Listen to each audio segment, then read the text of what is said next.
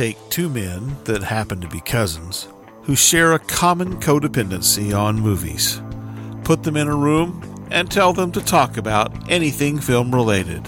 The result? A corpulent cornucopia of cinematic scrutiny we call the Finleys on Film. This morning, um, I did something, because my wife is out of town, I did something that uh, I'm rarely afforded the opportunity to do.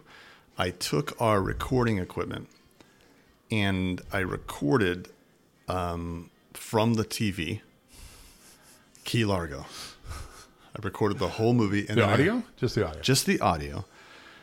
And I sat and I made notes about, because Key Largo is a movie that um, I think it, it has two things. It has a lot of great, great dialogue and really interesting filmmaking techniques by John Huston, but filmmaking techniques in terms of storytelling. Yeah, yeah, yeah. It's really, really, I never paid that much attention to it, even though we've done an episode. It's really well done. It's, it's, it's really no well done. The more, if you look, it's a movie that bears looking at with a critical eye, because it really is quite well done. Yeah, but at the same time, the critical eye, I think, reveals this, that um, there is a lot of fat Uh, on that movie. So there were whole things that, like, not only I prefer terms, you not make eye contact when you say that word, but not only is is the visual fat that can be cut off in order to make a like a cohesive radio play uh, or whatever. Right, there's right. storylines like I don't give a fuck about the sun.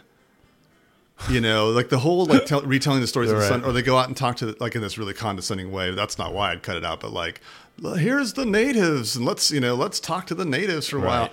There's a bunch of stuff that can be cut off. And, and, and I guess that whole native question, I mean, is that, is that even t- incredibly relevant to the story at all? No, there's something about the Acevedo brothers that yeah, comes in that, that, that right. I would keep in as a reference, but it's made like four times and you only need to make it one time right. to, to, to keep the story clamped together. And, and so, um, anyway, the, the, the point is like, I, I didn't bring it up to talk about Key Largo, but, um, I, this morning I lived um, the life I was sure I wanted to live when I became really close to your dad. Yeah. And that was, it's perfect day, overcast day.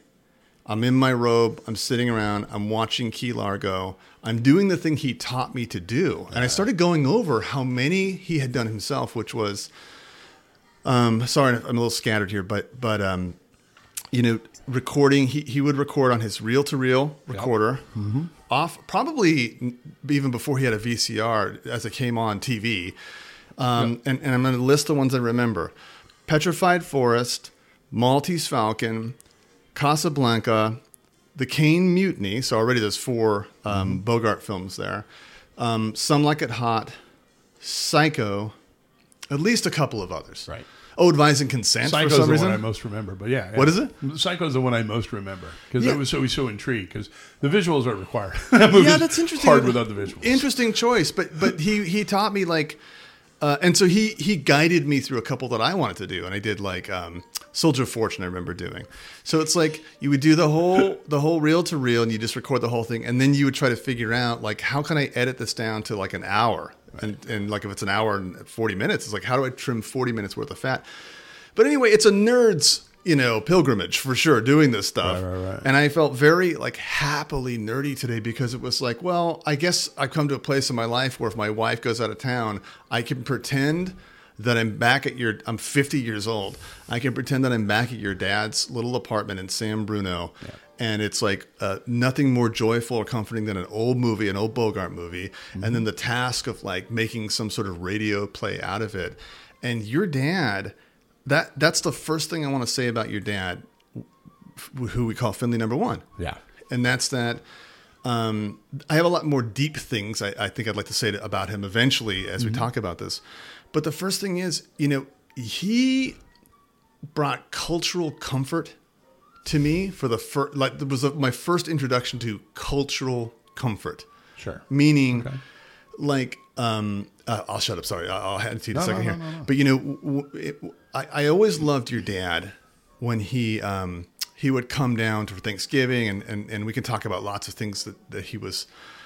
He, he had that sort of gr- um, welcomed uncle, like ah, here comes the uncle, right? Yeah. And, and we can talk about that stuff. And so that was already there. But when I was eleven, my parents separated for a year. And I didn't even know they separated, but my dad stayed in Fresno. They never discussed that part. They just left. My mom just left with my brother and I. It's like, I, I guess, because she had a better job was the reason, at a desk, as a desk clerk uh, in San Francisco. That didn't make any sense now that I think about it. But so we went up to live with my grandparents, the Bay Area. And it was a tough time in my life because it's like, you know, whatever, you know, my dad is his own sort of weird person, or was. Um, but it's like I, he was out of my life for about a year. Yeah. And then we were living with Grandpa, who's kind of a nut too. Right? Our our step grandfather, who yeah. was not a comfort at all. He was, he was a, yeah, he was a good he was good for bringing out tension, particularly in adults. So he didn't mind mom. doing it with kids either, though. Yeah, he yeah. didn't mind just fucking badgering you in some weird way. But so it's like, so we had this thing with your dad, and it was um, every Tuesday night we would go over to your dad's and spend the night. And so I, I started to get this relationship with him in, in movies, and also like he thought it was absurd that you're eleven, you don't know about Sinatra? Get over here, you know, like. So, so you know, I, I, obviously I'll have a lot more to say about it, but I'm just going to sort of toss it your way. But but I just want to start with that idea. And and, and, and the reason we're talking about this is your dad, Finley number one, passed on. Yeah, June. June of, of this year, of yeah. twenty twenty-one. Yeah, this year, right. Yeah, it's still this year. Yeah, yeah, yeah. yeah. And so yeah, um, yeah. we obviously there's a, a, a lot um, I feel I owe to him. Uh, you know, in, in ways that I won't even be able to talk about on this podcast, but definitely just in terms of what we do here. It's like everything about, you know, films, even those films that I think he would not be interested in mm-hmm. and probably would even mock me for watching now, like this, like a, a Danish film I watched yesterday and, and that he would never be interested in. Still, I, I got there because of him. Right. Of course. Yeah, yeah, yeah. Well, I mean, just the love of a good black and white film. I, you know, it's really, it's funny listening to you talk about that because that was never an experience I had with my dad. He never, never, never said, because I was never actually interested in learning how to, like, t- you know, audio record appropriately a movie. It seems kind of fucking interesting. I got to be yeah. honest with you. But that was never something I brought up to him to sort of want to learn. It's just, it's interesting to see that you had, like, a, a different experience with my dad. And that's kind of one of the things. Um, I've said it before. I'll say it again. Like my dad was sort of, he was, even to me, he was an uncle. Mm-hmm, yeah. yeah. He was more, he, that's, that was always his feel. I mean, he was kind of designed for a, for a young boy as a, you know, as a grown man for a young boy to just kind of fall in love with him. Like yeah. he just, he was just neat. He just had like, he was eccentric in yeah. all the, in, in, in cool ways. Yeah. His love of his bathrobe, like yeah. for instance. Yeah. yeah. He, Yeah, which he would just wear those things to fucking death, and then yeah. finally somebody would force him to buy a new one. Right. Usually a girlfriend or something like that, but uh, but just yeah, just eccentric, uh, absolutely. And and like you say, like so much of uh, sort of my inner artistic monologue, I guess, in a way, comes from him, from the old movies. That I know what you mean, but thing. Can we unpack that, that concept and artistic, uh, I'm sorry, inner I, artistic monologue? I don't know. It's like what, it's uh, watching movies, watching old movies. Yeah. This, there's something qualitatively just different about older movies mm-hmm. that if you have a catalog of them in your head, I don't know somebody, like there's a secret part of me that wants to be a director. Yeah. And I know that's true of you too. Yeah. Yeah. yeah. And so, so that, that sort of comes with that path. I don't know if I could watch Uh, sh- a shit ton of Michael Bay movies and come away wanting to do that. I don't think I would, frankly. Yeah, you know, cause, uh, uh, just because with Dad, you got I don't know. It's just it was yeah, it was really interesting. And and my so my experience with movies with my dad was watching them and just watching him, watching him, and we had uh, a group that we'd watch on a constant basis. And sometimes he would go uh, seriously fucking O C D, and I would watch. He would watch a movie and then mm-hmm. get to the end and then r- run it back and then start watching it again. So yeah, like I've seen The Killing like seventy times. Yeah, well, that's or the parts thing. In, in bits and pieces because sometimes he'd pass out and wake up. And well, that's the back. thing about about your dad is he kind of has um, uh, a Pauline Kael quality, right? So Pauline Kael's the the, oh. the the movie critic who just he wouldn't like the word Kael, but yeah, or, or woman oh, or critic, or, yeah. right? But but you know she she famously just sort of wrote a, a, like a review for Bonnie and Clyde, sent it into New York, and they're like and they were like, who the hell is this woman? And she just wrote these like offbeat, lovable, right. hateable, also. Mm-hmm. So your dad, like that's the thing. Your dad would never say to either one of us, ooh, what an interesting tracking shot. Or do you notice that that, yeah. that wasn't it? But and nonetheless, he planted that type of seed in us because, you know, you watch um, a, a, a movie and it could be a really good one or it could be like Burt Lancaster and Scorpio. It didn't matter, but you'd watch um, it. I'm sorry. What? A, you mean a, really, a fantastic a movie one. Like that? but, but you know what I mean? Like it, it didn't have to be but, even be a good movie, but you watch it over and over and over again. And he would do things, not like look at that tracking shot, but like, ah, right there. Ah, uh, look at his wince. Or, you know, just something that he, yeah. and, and it became, the other big thing about him is that, you know, aside from movies, but of course, including movies and, and comforting, I think maybe just to weirdo kids like us who were troubled, but like, but, um, Uh, oh, for, what do you call it? Um, ritual. Oh, okay, good. You, you said the word, yeah, yeah. So, so the ritual word, or um, uh, what do you want to call it? Um, yeah, let's go with ritual for now. There's other words, but yeah. But I mean, in his life, and and you know, obviously, you know, the great sort of like uncle or slash dad rituals. It's like this guy shows up. He's at Christmas. He's going to be kind of half in the bag. He he has the um, the plum pudding that he lights on fire, but he also lights the tape the tablecloth on fire. It happens every year. All the kids love it. Um, you know, he takes... They have extra tablecloths just for that one time a year. But also, like, there's never going to be a time that you watch um, The Harder They Fall with yeah. Bogart. You know exactly what I'm going to say, probably. Oh, yeah. It, where bum, bum. where you're, he's walking, Bogart's walking up the steps of the gym, and your dad stops to point out, oh, right there, he knew he was going to die. Look at the wince on his face. And it's like, you knew part of the enjoyment of watching The Harder They Fall, which is actually not a great movie when you come down to it, was... Not just watching The Harder They Fall, but watching your dad watch The Harder They Fall and waiting for him to say the thing that was noticeable about that film, that he was not, he he wasn't an outsider. He loved movies. Yeah. You know, and, and, and so you you make some really good points there. One is to oh, know yeah. my dad Thank was to much. understand the concept of ritual. I mean, that oh, was yeah. fundamental to his character. Yeah. And when you're a kid, that's exotic and cool. Yeah. And as you get to be an adult, you start you start seeing the downside of ritual yeah. when it's taking over like all of life. That's potentially he had a little he had some of that going on for sure. But watching movies with him, you know, you're you, again, you're right. Dad wasn't into the technical aspects of movies. I mean, he could spot them if he needed to, I'm sure. Yeah. But that wasn't his thing. He liked the, the interaction of the characters in there yeah. and second guessing those thoughts. There's this uh, movie, the you know, one of the one of the core four, uh, Guns of Navarone, and there's this part where David Niven has just had it. Mm-hmm. Just fucking had it. Mm-hmm. He just like turns on Anthony Quinn and goes, "Oh, it's easy for you to say. Sit in there drinking coffee." Mm. It's just stupid. Yeah. It's a ter- it's not it's a throwaway great line. dialogue. It's yeah, a yeah. throwaway line. Yeah. But it's also a good, like, that's how frustrated this guy is. And yeah. watching some, be, somebody be that frustrated yeah. is entertaining. And so that was so there was always those moments in every movie that we had any real relationship with where Dad just had comments about it. You know, Casablanca. Yeah. Like, I mean, like, I'm pretty sure, you know, as they were flying away at the end, I'm pretty sure Victor Laszlo was like, "Hey, wait a minute, you were with him last night?"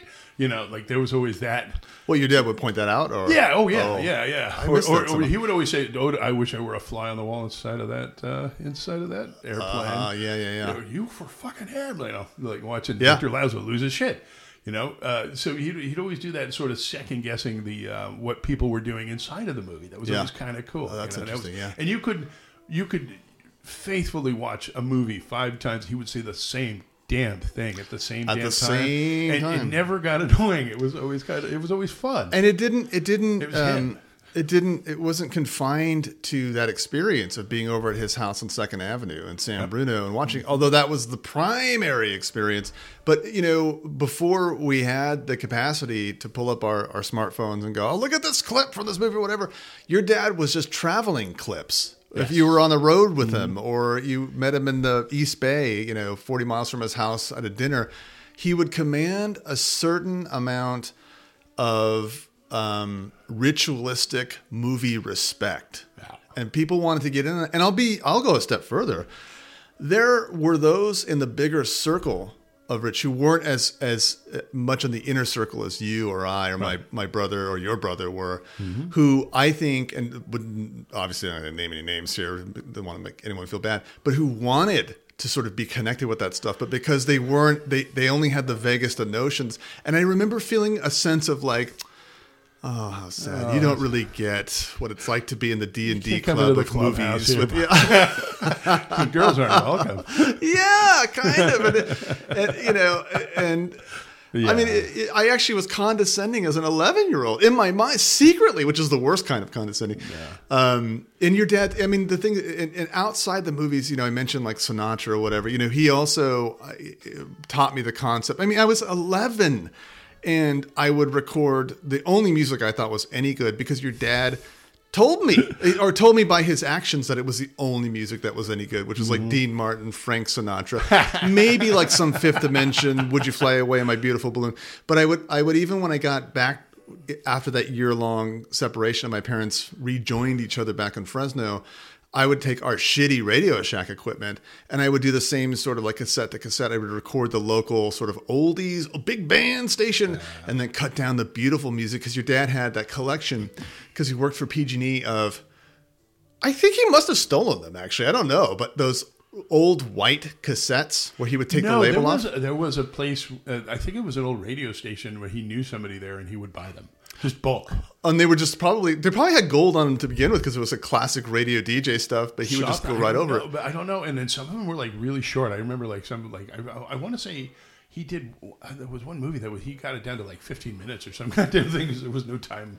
It was, it was a super, you know. But it's not just movies. Like, like that's the music, thing. That was, that you go back to his thing, place yeah. and, and if you got, came, if we were there on a Tuesday night that year that we lived in the Bay Area, and my mom and I and my little infant brother would go over there.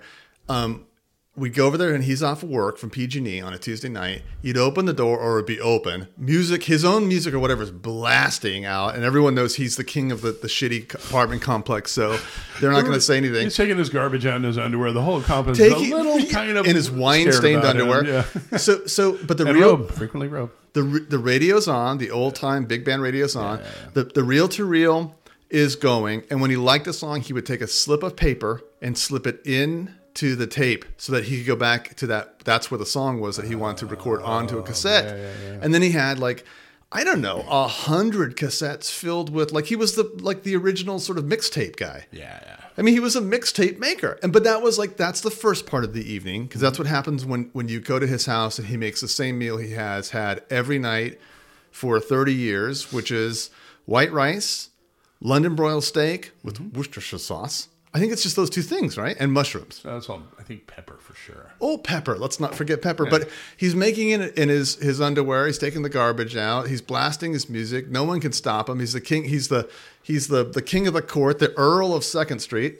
Dad had a he would, but but you know I say fear, but that's not actually what it was. He just he, he Dad um, was charming as fuck.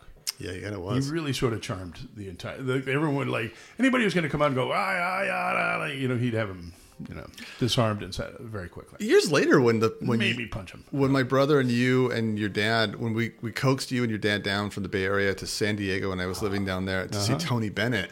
Yep. We, We had this whole day planned, but one of the things we did before the Tony Bennett show was to stop by a bar. Ah, everyone get a drink, and a, drink. and there was a bar. A barmaid, or whatever you want to call her there. Bar lady. Bar lady, a bar miz. Yep. Who, it wasn't It wasn't like he was going to sleep with her, or could have. No. But she, he nonetheless, Char- I felt jealous. Like, this old coot is somehow charming. If any of, if any of us were going to, were going to uh, put her on like a hat, uh, it would have been Dad.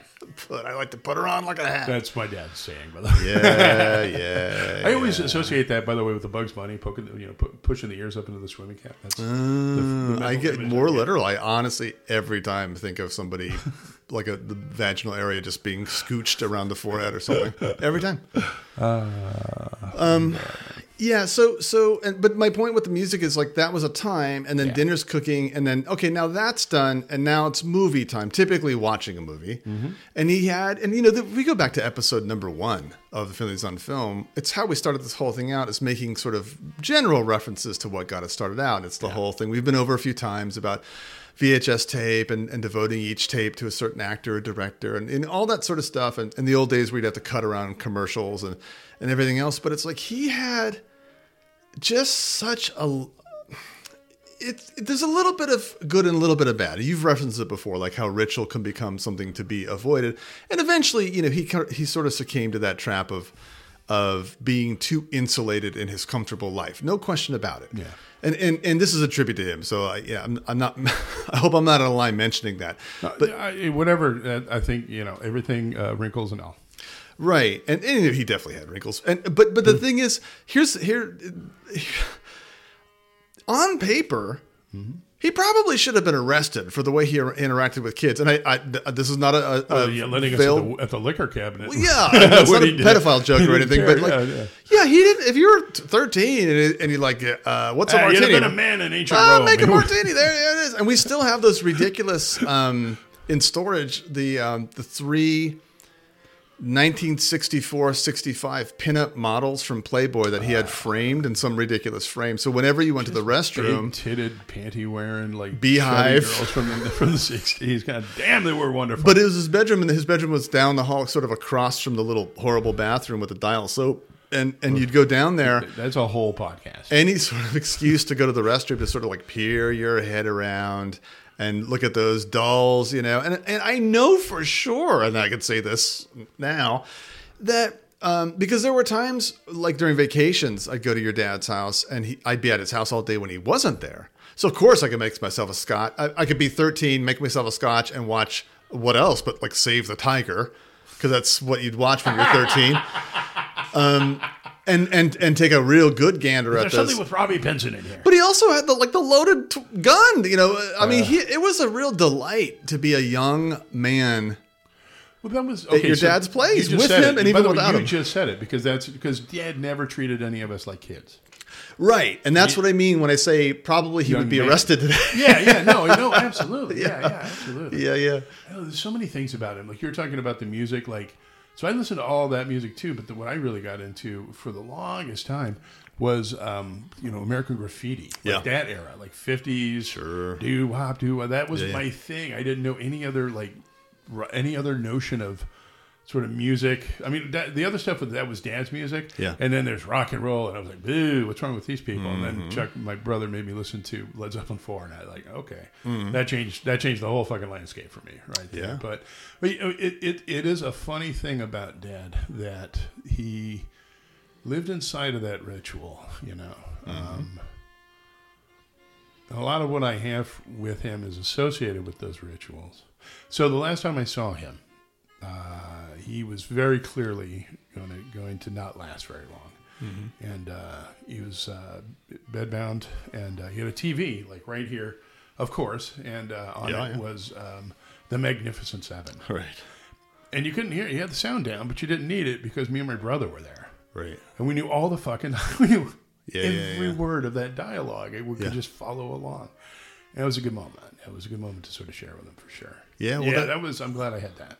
Well, and that comes kind of with the tough part too. You know, when we, he died in June. Yeah. And so in late July, mm-hmm. um, we had a memorial for him. Yeah. Up in... the Bay Area, and um, afterwards, are you gonna talk about me getting hammered? Uh, no, I wasn't even aware that you were really hammered. To be Dude, honest, you, with you. you fed me a bottle of whiskey. Oh, that no, yeah. Well, I don't drink. I blame you mostly. So. I don't drink, so I get some joy out of getting other people drunk. But so so um, no, not that because it, it was after that. Mm-hmm. So so we had rented a big Airbnb for out of town visitors, uh, and the first night after the, the, the service for your dad, uh, leading up to it, like a few of us, including you, had been had been talking vaguely about having a movie marathon. Yeah, something that outsiders wouldn't understand that that seems so yeah. facile or, or surface level. I think to most people, like, wait, you should talk, but like that's the way you talked with him. So to watch, you know, eight movies all night seemed actually like the ultimate tribute to him. Yeah. You know, if they were the movies that you associated with him. And what ended up happening was the the first night we just watched one, Maltese Falcon, and it was it was great. It was great. I mean, I lo- hadn't seen it in a long time.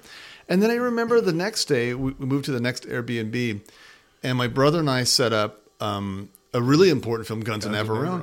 And and and I, I I don't this I hope is not making you uncomfortable. I think it's kind of an important point. Was Um, Dave and I started watching it, and we thought we were doing something like not for you, it was for ourselves, yeah, but yeah. also sort of like, oh, you know, this is a, th- uh, let's get Tom in on the ritual here. Let's, let's start watching. And you couldn't watch it. Yeah. And you had to walk away from it. And it's like, that. That's I think that's important. Well, so so understand, I didn't know that was going to happen either. Like, I sat down with you guys. Your feelings. The exact same thing. Yeah, yeah, yeah, yeah. But we got, like, into it just barely. Yeah. And we were just talking about how he always had things that he would interject in movies. Right. They weren't there. He wasn't there to do that. Right, right. Couldn't do it. Yeah, no, no. To, yeah, I got too uh, too upset. I had to walk away. Yeah, and I, I um, yeah, just, I'm getting a little just missing. Well, but, but I mean, upside downside of that thing. You know, Dan was so sort of into ritual. Yeah. That it made sort of sharing those common experiences. Yeah. Very emotional for me. But if yeah. I wanted to avoid that emotion, I yeah. could just not go near them. Right. Well, I, I think in a way, a little bit of that's happened. So I, everyone, I have to sort of court the experience when I want to miss my dad sometimes. Yeah, that's what I say. And I think it has something to do, not entirely, not everything. There's some other logistics, but that, you know, this podcast actually took a break yeah. for about five months, really. And it wasn't just that. I mean, I don't want to paint it like, you know, Tommy or Tommy and I, we couldn't handle it. But it's like, there's an interesting thing. Because even later on that night, you know, your dad had this other ritual. And of course, to kids, like what a, well, I should say to two gross kids like us, you know, his, his Sunday morning, um, in addition to what became the ice chest full of like twelve bottles of champagne was the Chomzama. And so that's cheese. So we say Sunday morning yeah. very advisedly here. Because it has to be Sunday. Well, because it has to be Sunday, but sometimes it could take three hours to make an omelet. Oh, I see what you mean. Well, yeah. Sometimes it was no longer morning by the time you got to it. Yeah, so he would start this thing whenever we woke up on Sundays, and it would be uh, an omelet, and it's called the Choms, and it's cheese, ham, onion, mushroom, bacon, sausage, and then you'd get a, a carton of Knudsen's sour, sour cream, cream to split between like two people, the whole mm. carton, and then you would put it in like old congealed, you know, bacon, bacon grease. In this, he had this. Uh, he had this fucking. Uh, what do you call it? Uh, he had this cast iron pan. The myth is that you're never supposed to clean a cast iron pan, but that's not really true. But he took that to like the, yeah. the next goddamn level. Oh yeah, because also like pour the grease out occasionally. It was that line, you know, when you were eleven or twelve. What was great about your dad's place was the funky smell, because it was like, yeah, you never you cleaned could, a thing. You could live your, yeah, mom, you could live your life without cleaning anything. Look what this guy does. And then like you get to be an adult, you're like, oh my god, this is really a problem. But but you know, so later on, blocking the bathtub, and how many many Choms, omelets, and and and movie days and everything else, um, and then cut to that same day, uh, uh, uh, the next day after his memorial, that was going to be on the list too. And you went out and you, you had a problem, with, totally understandable. Like you just couldn't face that movie right. without him. But then you sort of went to the grocery off store and I grabbed the you the, got the, the ingredients for Choms. And the, the thing is, honestly, and um, so uh, you know, we, we made some Choms omelets. It just wasn't, it didn't, That's ridiculous. It just didn't feel good. It just, my, my point being, like, there are some things that I feel he passed on to us. This podcast, our love of movies, the way we try to even engage other people in a sort of a deep, obsessive love of movies, he passed that on to us. Yeah. And stuff that could even be seen as dysfunctional has actually been kind of joyful in our lives because of him. Yeah. But there are some things, and this is probably true for anyone listening about somebody in your life, for whom once they're not there to do it with you, it's just not there anymore. Yeah, well, and that's true. But also, I mean, when was the last time either of you and I, either of us had that, da- that damn omelet? Right. Well, and, which, because, by the way, the one we made was it, it was in a clean pan. It was ridiculous. I mean, you, we'd have to we'd have to live there for like five years. Right. Work up a good right. coat of, of, of botulism, uh, angry yeah. angry grease on that fucking pan. Yeah. To really get the, I don't know how the fuck he made that thing, but. But but also, you know, we're no longer kids. It's not it's not a good omelet. Oh no, it isn't. And, but and it was never meant to be. It was like because no. I remember like me and me and Dad like dreamed that thing up one day. Yeah. Like what would be the best things to put in an omelet? We just started listing them off, and he like took notes, and fucking that was the omelet. Like, no, but it, I like it when there's mushrooms. Boom, everything went in. But this is kind of my point, really, in a sense. It's like like you know, people people out there like, well, there's a beer. Someone likes Schlitz beer. Yeah. Even though it's a terrible beer, because the uncle of theirs that they love loves Schlitz beer. Love Olympia. And right. And so it's Olympia. Actually, there's a beer with your dad. Yeah. But my point is, there are some things like that that aren't going to travel because we became our own human, uh, human yeah, beings. Yeah, and yeah, also yeah, because yeah. they were like, they were actually terrible. Yeah. But there are, are things, the important things, the things that really matter to us, like the subject of this podcast, this idea that we like obsessively go over movies, the idea that we we we set the ground rules that we wouldn't look at any movie after nineteen eighty, which, which I've come to regret a little bit. A little okay, bit, there are a couple arbitrary and capricious. I wouldn't mind doing, but, but your dad was arbitrary and capricious. So that's a tribute to him. Fair, that's very fair. Yeah, absolutely. So anyway, um, I just I uh, yeah, we could fucking go on this. We, we can go on and on and on. But you know, one of the things. Um, and this isn't, this isn't a, uh, I'm not trying to do an outro to this conversation because you might have more to say, but, um, one of the things is that, um, you, uh, I kind of lost my train of thought, but, but essentially I, you know what? I, I you I know what? It. I'm going to say this. I, th- this just actually came to me. Yeah. Uh, I'm going to let you know what it is once we're off air on this one here. Sure. Um, but I have an editing request for the end of this right here. There's a particular uh, song. Okay. Well, it's your call, man. Okay. Um, yeah, I, there's there's a lot more to say uh, about your dad, and, and some of it becomes so sort of specific and personal. I don't know that it would ever translate to other people, but I do feel like there's a limited number of people in my life. Um, and, you know, there's a, like a philosophy instructor I had one time, and you know I could list a couple, a handful of people, but even those people don't have the sort of depth of influence that your dad had, and it was totally unlike those other people, totally organic. He yeah. thought something was important and worthwhile and brought joy, and so he, when anyone else would say, "You can't do that without a, ele- you know, uh, you can't." Why not? I think is the question he would. Your eleven-year-old nephew is making a a, a Scotch neat and yeah. requesting to watch Network. This is insanity. And by the way, when you put it on pause to go to the restroom, he's, he's reading the play, you know, classic Playboy magazine or whatever. Right, he walks out of the restroom and he looks in the mirror in your room and sees the other wall, which has the goddamn naked women on it. Right, yeah. But it's like. Um, Um, it's more than just the uncle in the movie who is like the cool uncle.